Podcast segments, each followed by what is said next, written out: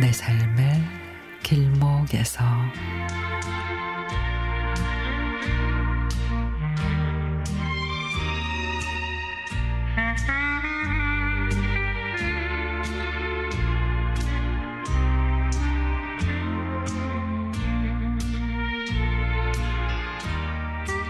점심시간에 도서관 휴게실에는 점심을 먹으려는 사람들이 많아요.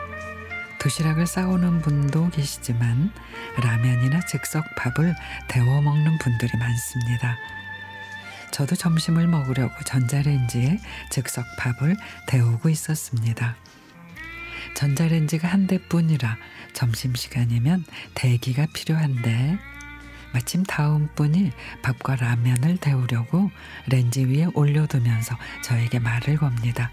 아, 라면을 렌지에 데워 먹으면 산에 가서 먹는 라면 맛이 나서요. 전자레인지 앞에서 눈이 마주치니 어색함에 한마디 하시나 보다 하고 아, 예, 잘 익어서 맛있겠네요. 하니 또 계속 말을 겁니다. 전에 등산 동아리 활동을 하면서 산을 많이 다녔는데 요즘에는 안 다녀요. 그냥 동네에 걸어 다니면 되는데 산에 따라다니다가 관절이 다 나갔어요. 아, 예. 하며 기다리는 이분이 내성적인 저에게는 참 길고 어색했습니다. 처음 보는 남자분이 궁금하지 않은 얘기를 왜 계속하지? 하며 경계심이 들고 다른 목적이 있나? 의구심도 들고 그 짧은 순간에 많은 생각이 교차했습니다. 전자레인지에 땡 하는 음이 그렇게 반가울 수가 없었습니다. 제 거 다 됐네요. 얼른 데우세요. 하고는 구석 자리에 가서 밥을 먹었습니다. 제 뒤 테이블에 앉은 그분은 다른 분에게도 뚜껑을 잘 안 닫았더니 좀 튀었네 하면서 식사를 하십니다. 식사를 마치고 나서 생각하니 그분은 낯가림이 없고 사람하고 말하는 걸 좋아할 뿐이었는데 내가 너무 경계부터 한 건 아닌가 싶습니다.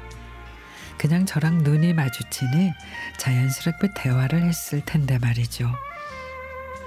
외국인들이 한국 사람들은 엘리베이터 안에서 무표정하고 서로 못 본 채 한다는 말이 생각나서 잠시 웃음이 났습니다. 한국에서는 어쩌다 눈 마주치면 그저 인사 형식으로 살짝 웃기도 하는데 그때 상대방이 정색을 하거나 고개를 돌리면 무안할 때도 있고 그래서 외면하게 되죠. 사람에게 친절하라고 배우기도 했지만 어린 시절 여자아이는 모르는 사람의 다정함을 경계하라고 배우기도 해서 그런 게 아닌가 싶습니다.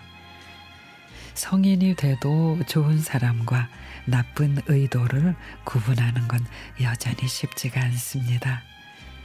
첫인상이나 첫마디로 서둘러 사람을 판단하면 안 된다는 교훈을 다시금 깨달은 하루였습니다.